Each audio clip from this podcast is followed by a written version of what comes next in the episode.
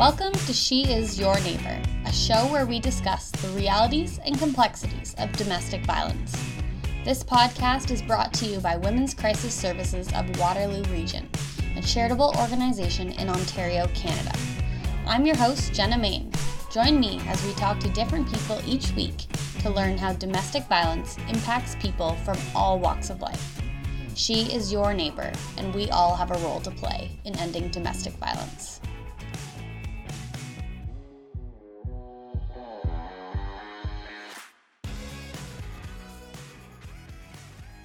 This week's episode is called Navigating the Legal System with David Morneau. Dave is the executive director of a nonprofit called Child Witness Center. This organization helps children who are victims or witnesses of abuse and crime. Before stepping into this role, Dave was actually a family lawyer for many years. In this episode, he talks about navigating the legal system, what forms of domestic violence are recognized by law, and what challenges exist within the system. He reflects on his own experience working in the field, and he shares his perspective on where he thinks we need to go to create a more holistic system when it comes to domestic and family violence. Dave is a really great guy who does a lot for our community, and I'm so excited for you to hear from him. So let's get this started.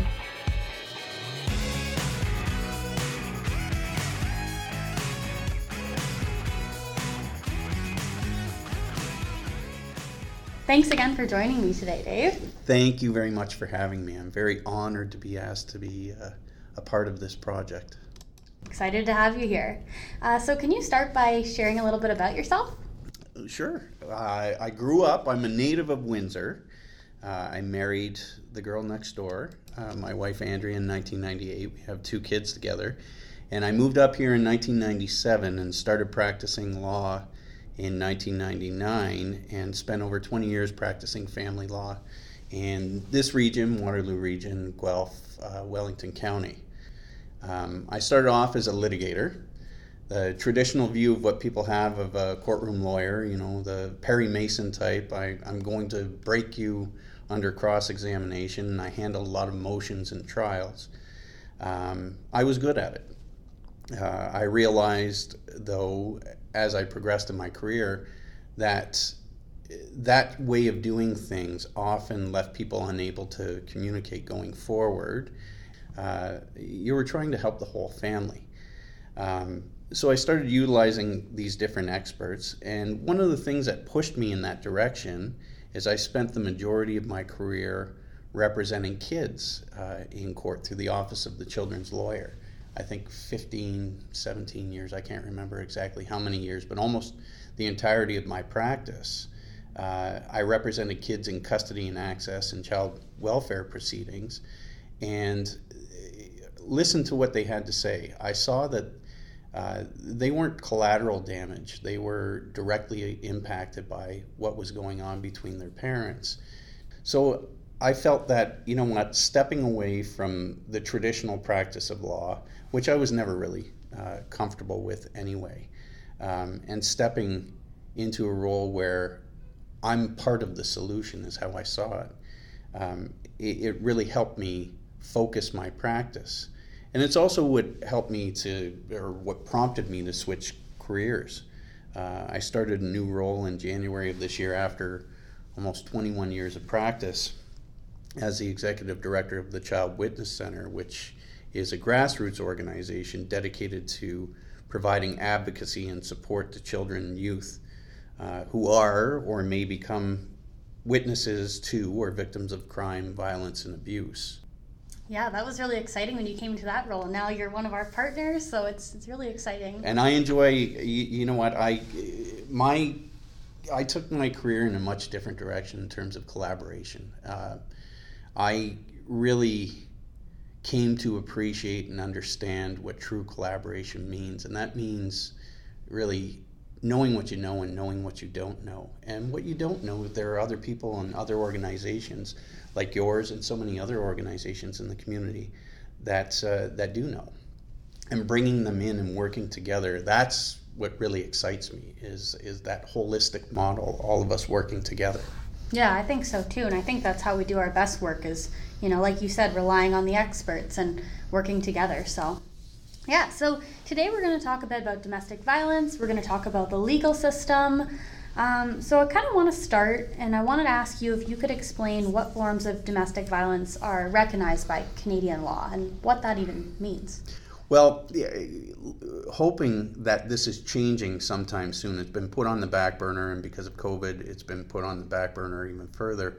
But with Bill uh, C 78, um, what was exciting me towards the end of my practicing days was this wholesale change that um, myself and so many others have been saying was necessary in the way that uh, separation divorce is handled, just the view that we take of things, the language that we use, becoming more uh, careful and becoming more purposeful.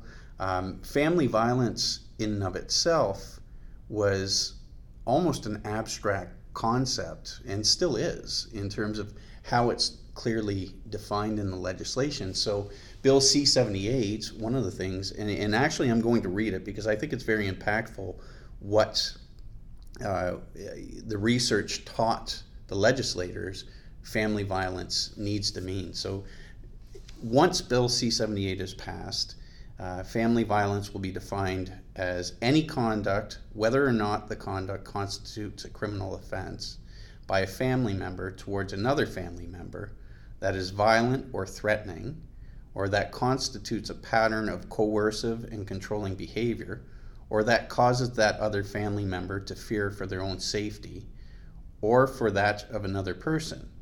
And in the case of a child, the direct or indirect exposure to such conduct. And it includes a number of different areas, some of which were what we traditionally would have uh, viewed as intimate partner, domestic, or family violence. Uh, and some of it was more um, anecdotal. So things like physical abuse, obviously, that's something that we would, uh, and and quite frankly, early on in my practice, that I would have only viewed uh, yeah. that as domestic violence.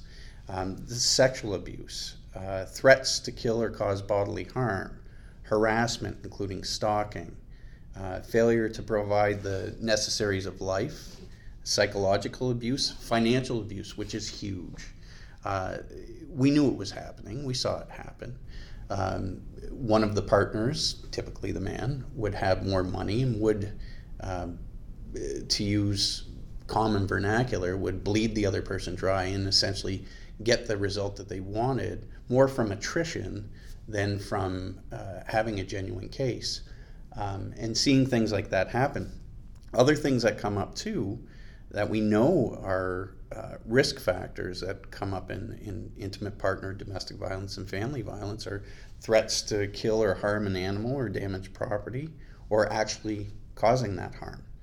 Um, so, just in preparation for this, because it's been, I, I, it feels like four years that I've been away from the practice of law, and it's uh, it's only been six months. I, I went to back to Jody Wilson Raybould's comments um, and what she said when the idea of Bill C 78 was introduced. And there was an importance uh, that she stressed on recognizing and addressing family violence, on making sure that children, um, whether they're the direct victims or witnesses to that violence, uh, that there is a, an impact uh, that carries on within the family and that we need to do better. We need to recognize this. We need to address this in our legislation. Um, and I'm hoping that this leads, I think this is just the first step, to be quite honest, Jenna. I think this needs to lead uh, to something better, a system that's better, that addresses this. And quite frankly, not just, uh, I, I'm not thinking about this from some kind of punitive aspect, because you also have the abuser and in an adversarial setting, what message is sent um, when when we don't address the abuse that's going on. So I, you know, I have plenty of ideas. I wish the government would bring me on board uh, because I'd love to share those ideas with the government about how we can make things better. I mean, even from the standpoint of uh, when I went through law school and I took family law, um, addressing any form of violence was not We just addressed what was in the legislation, which was pretty minimal. It basically said that any acts, um, unless it was violence uh, that impacted parenting, and it didn't really give a clear concept of what that was, um, that was the limit. Okay. So there was no specialized training. Through the course of my practice, I took three days of specialized intimate partner violence training. Three days. That doesn't make me an expert. What it does is it gives me the ability to recognize, it gives me the ability to ask questions, um, and it gives me the ability to identify and then address that in, in some way, shape, or form because we have an adversarial system. I mean, the system at its core is still it's a competitive system. It's adversarial. That V is in the middle of those two names for a reason. Um, and so that sets it up for somebody wins and somebody loses. Mm-hmm. Well, if winning means a hell of a lot to you, think about what that can do uh, to the whole process, right? Think about what that can do to that individual. So we need to start thinking about this more holistically. We need to uh, not only create a definition but how are we going to address this going forward? What are we going to implement? Not just orders, court orders that are made, but what experts, what levels of expertise need to be there? What levels of expertise do we need our judges to have? Yeah, and the three days of training that you mentioned, that, that just doesn't sound like a lot to me, mm. quite honestly. It, and that's at the high end, Jenna, right? That's, yeah. that's at the high end. That was training that we had to pay for uh, locally. And again, what it opened my eyes to is holy crap, there's so much I don't know. And so I need to start involving other professionals that do. And, and let's let our work complement each other so that we can bring this family in transition through to the other side um, in as best a shape that they can be because there's a lot of emotion that goes on with, uh, uh, with separation and divorce. But you know, um, well, w- I'm sure we'll get to it at some point, but just in, in terms of the risk factors that mm. even the system itself uh, can generate. Um, so, why don't we save that for another? Yeah, no, let's talk about that a bit more. So, um, I know there are some risk assessment tools that lawyers can use uh, when we're talking about intimate partner violence, uh, domestic violence, family violence. Um, can you explain a little bit about what these tools are and how lawyers would use them to assess risk?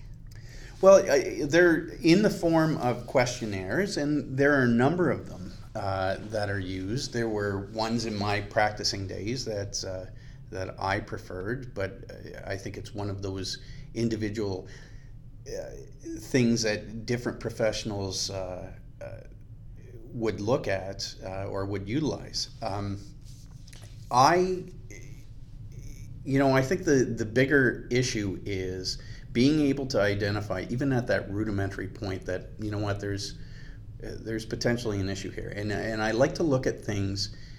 It used I think there was a time where we would only look at domestic violence within the profession as being that extremely abusive situation. Mm-hmm. And so there were often times where I wasn't even asking those cursory questions because I, you know, if you would have asked me, I would have said, well, percentage of my practice. I, if you would have asked me 10 years ago, percentage of my practice that I service somebody who had been through some level on that continuum of domestic violence. You know, maybe at the one end, it's more along the lines of name calling, not that it's uh, that that's appropriate, but at the and at the far end, you have the fatality, mm-hmm. um, and typically, we would only see that which was shaded towards that far end, towards a fatality, where there was a violent incident, where, where there were criminal charges that were laid. Um, and then you realize when you take training, when you use these uh, risk assessment tools, there are so many shades, so many different shades of that gray area. And being able to identify that, and not just identify that, but also empower those individuals that may not realize it themselves, um, whether it's the, the victim or the perpetrator, and be able to bring in professionals that can help. I mean, I think, again, I, will stress, I think that's where the courts need to go. Bring in the domestic violence, the intimate partner violence, the family violence professionals to uh, be able to assist this family uh, get through to the other side in a less adversarial way, utilize court assisted mediation, which is uh, there and it's, it's growing. Um, utilize those other services so that it's not a street fight in a courtroom uh, where one person comes out winning. I'll tell you, very rarely did one person come out winning. I mean, everybody lost, and who lost even more were the kids. Yeah. Well, and it's interesting too because I, I think something that a lot of people don't consider is how often that those who are experiencing domestic violence themselves they don't even recognize it for what it is like i've i've talked to countless women who've stayed in our shelters and i've said this time and time again but it's it's always surprising that they'll say they didn't realize that it was domestic violence they never thought of it as being that mm-hmm. you know there might not have been any physical abuse so to them you know they just didn't have a very good relationship but it wasn't until they got talking to friends and family who might have said, Have you heard of Women's Crisis Services? Have you heard of this or that? I think that doesn't sound quite right. And they help plant those seeds. Then, kind of, they have light bulb moments and, oh, this isn't a healthy relationship. Mm-hmm. And you start to kind of recognize it. But it's interesting because you as a lawyer like you are saying how many people in your practice do you think went through it and you're trying to figure it out but some of those women might have not even recognized what they're going through either well and even even the concept um, you know i know that you and i both read some material in preparation for this but the concept of you had a client who maybe was needy uh, and the idea the system is not built to necessarily get people through holistically. It's to get people through. It's it's a race. Let's get to the end. Let's get that final order. Um, and and you would have situations where, uh, you know, and I know I had this in the course, and this is why taking that training was so important to me because it opened my eyes to, wow, there was a lot that I missed. You know, it's it's one of those ideas, Jenna, that I didn't know what I didn't know, and you know what? Maybe that person was acting that way because of what they've been through, because of their trauma. And it really helped me see things through a much different lens. Because typically, uh, early on in my practice, you would ask people directly um, any abuse or violence. And 99% of the time, they, oh no, well, he never hit me. Well, that's that's not it. Uh, you know, it's not that you. Again, we're thinking about things from that far end of the spectrum, uh, hedging towards fatality. When, wait a second, maybe there was gaslighting going on. Uh, maybe there was insults. Uh, maybe there was a level of financial control that that person didn't even recognize. And unless you're asking the right questions and unless you're listening to what the responses are and asking the follow up questions, you'll never tap into it, and you're just going to. Then it just becomes a um, a production line. Let's just get everything off the conveyor belt and produced, and have that finished product. Finished product being a, a final court order. It doesn't. It then doesn't prepare that family for the what next, right? Um, you may have a perpetrator thinking that I got a joint custodial order, mm-hmm. because again, custody was another Another thing that Bill C78 is doing is it's again it's taking away that language. Custody connotes um, winning and losing. Um, you know, I as I became more skilled as I got further into the uh, my practice, when somebody would come in and say, "I need sole custody," explain to me what that means. It means well, kids are with me most of the time. Well, actually, no, that's time sharing custody is about decision making. And in, you know, it was my role to have to educate uh, people on that. And that's, you know, I think there are so many good lawyers in this community that do that. That they have that component to educate.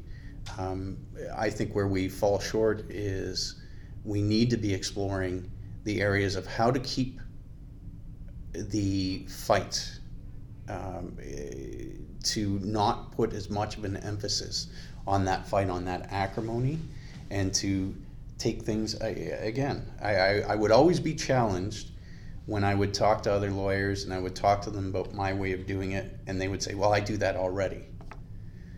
And I would say to them, simply by filing those court documents, that means something to the individual, that person that you filed them for.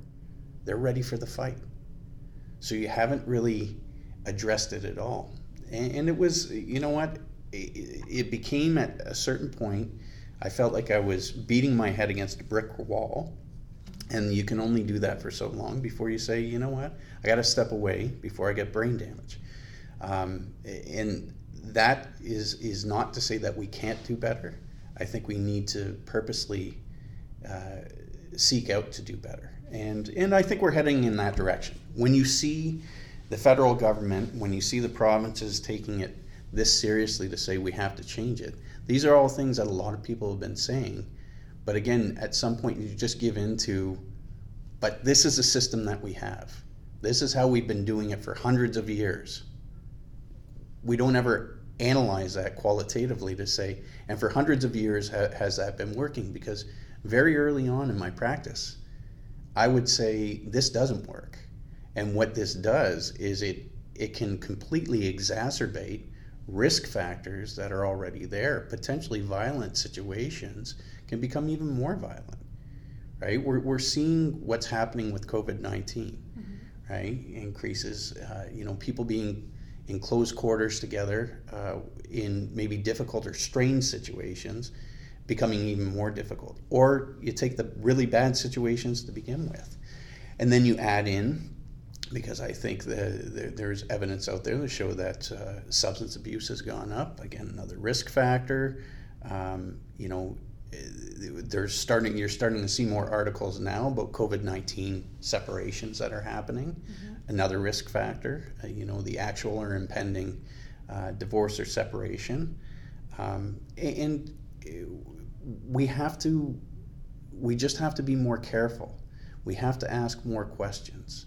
Uh, we have to listen more and offer less advice in those situations and just absorb try and get to what that person is uh, going through because I, I, I'm certain that there were situations where I walked out of court thinking that, yep, I did a great job. I hit the home run. I'm a big baseball fan. Mm-hmm. I hit the home run, not not realizing what was it that that person really wanted. Maybe maybe what I got them wasn't necessarily as important, but that something else was. And maybe you can't put a monetary value because that you know i think when you get into the role that lawyers think that they need to serve it's how much can i possibly get my client? I'm sure there are lawyers out there listening right now saying no that's not how i did it and and good on you if that's how you did but i'll tell you based on my observations that was it. It was not giving in. It was a lawyer saying, in the face of uh, a potential settlement, saying, I'm not going to allow you to do this because I don't agree with it. Well, maybe if you explored, maybe that's the right approach to take. Or maybe if you explored it a little more, what you want to get them is far less important to them than what they're telling you that they need. Um, yeah. Yeah, that's a good point. And that kind of brings me i'm wondering what your in your opinion what the role of a family lawyer is um, but just before we get there i want to um, bring out something that you mentioned. I know you said there is growing awareness, and you see there's been calls in the media for change and things like that. And I agree. I've seen a lot, a lot more media coverage this year about domestic violence than mm-hmm. I've ever seen. Um, CBC did their Stopping Domestic Violence series, and then when COVID 19 hit, you did see a lot of media coverage about those experienced domestic violence being trapped in the home with an abusive partner. Um, so to me, that's that's a sign of something positive and it, it does seem like our community and our country people are starting to recognize this and i think there is a shift happening but i, I think it might be you know a little slower to get there well and it's it's a lot of the work that uh, women's crisis services is doing um, in terms of let's not let it be a silent uh, incident a silent uh, pandemic a, a silent occurrence. Let's put it out there and let's recognize it. And you know what? The way things were in the 50s, 60s, 70s, 80s. I lived through a couple of those decades. I don't think you did, but you know, we can we can grow. I mean, my mindset is that as systems, but also as people, we continue to evolve, and evolution is a good thing.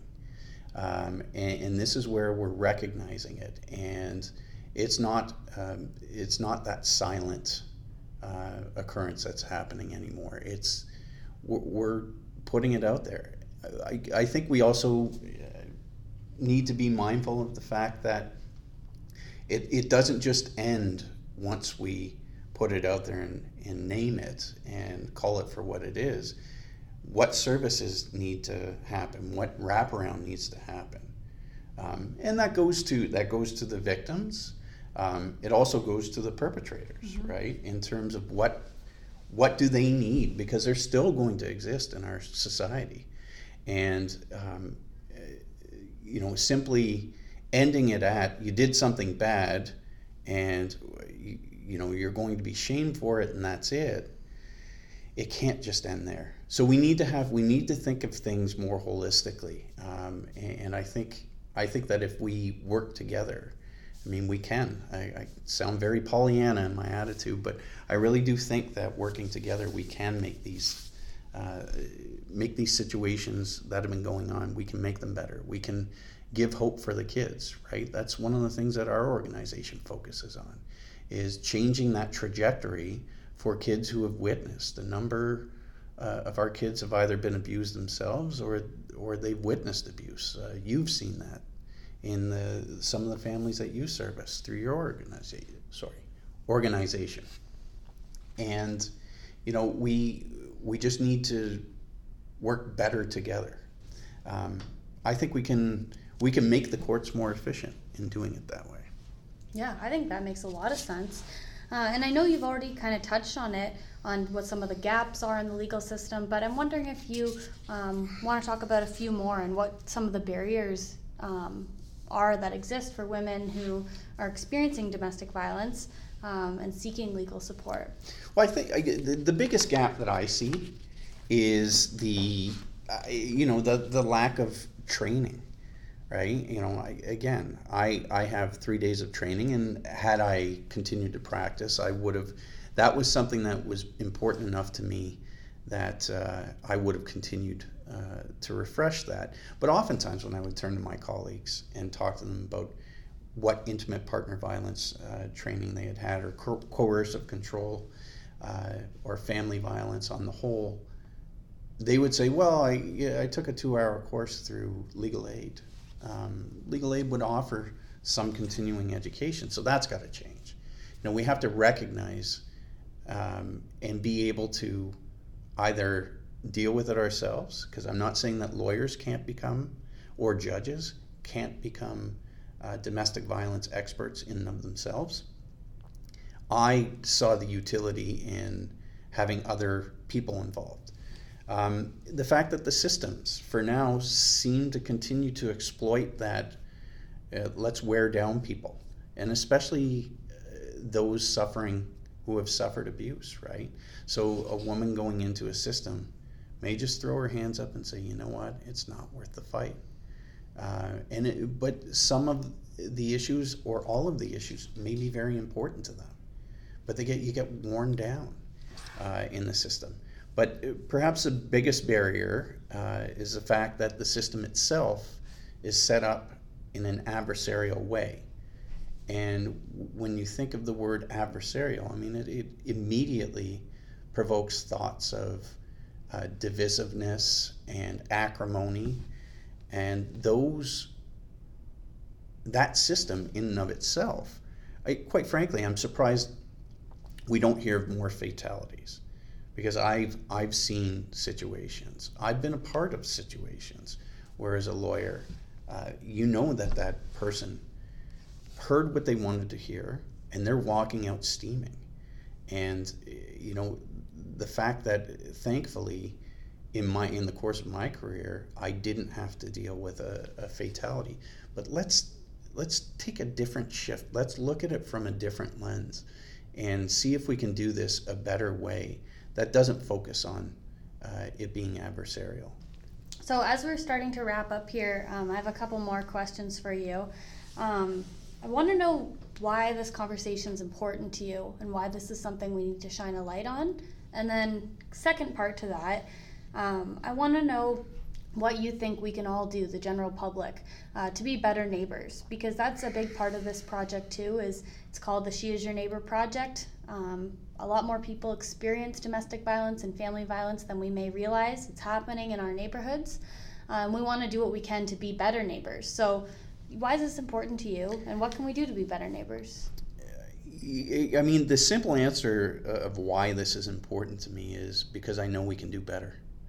I know that uh, just because a system has existed for so long uh, doesn't mean that we have to become so entrenched. What always, what or what often frustrated me in, in law was uh, the fact that things were so slow to change. Um, I know that Bill C seventy eight was uh, it, it, was a shining star, and, and maybe some people, uh, some professionals didn't think it went far enough. My view was to tend to see let's see the positive in this, because let's build that foundation, and where can we go from here? And I know that we're capable of doing better, and it, it, it it's frustrating to me right now that it's dragged on for as long as it has. Um, so here's hoping that it comes into force um, um, uh, sooner rather than later and doesn't get bumped off again. You know, when it one of the things that I learned is sitting back and listening, um, observing. So, how can we be better neighbors? We don't need to have the answer to every question. Um, sometimes listening is is what we need to do. Uh, reframing ensuring that we've heard the person uh, correctly. Checking in, right? Seeing if people are okay. When you're recognizing certain situations, educate yourself, and it doesn't take a lot to educate yourself on um, what domestic violence looks like uh, or can look like.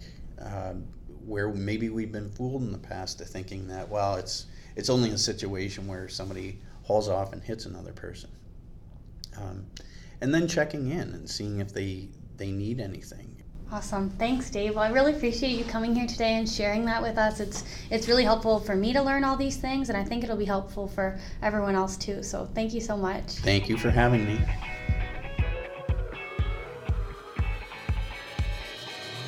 That wraps up this week's show, but the conversation is far from over. We want to hear what you think. Use the hashtag SheIsYourNeighbor on Facebook, Twitter, or Instagram and join in the conversation. We all have a role to play in ending domestic violence.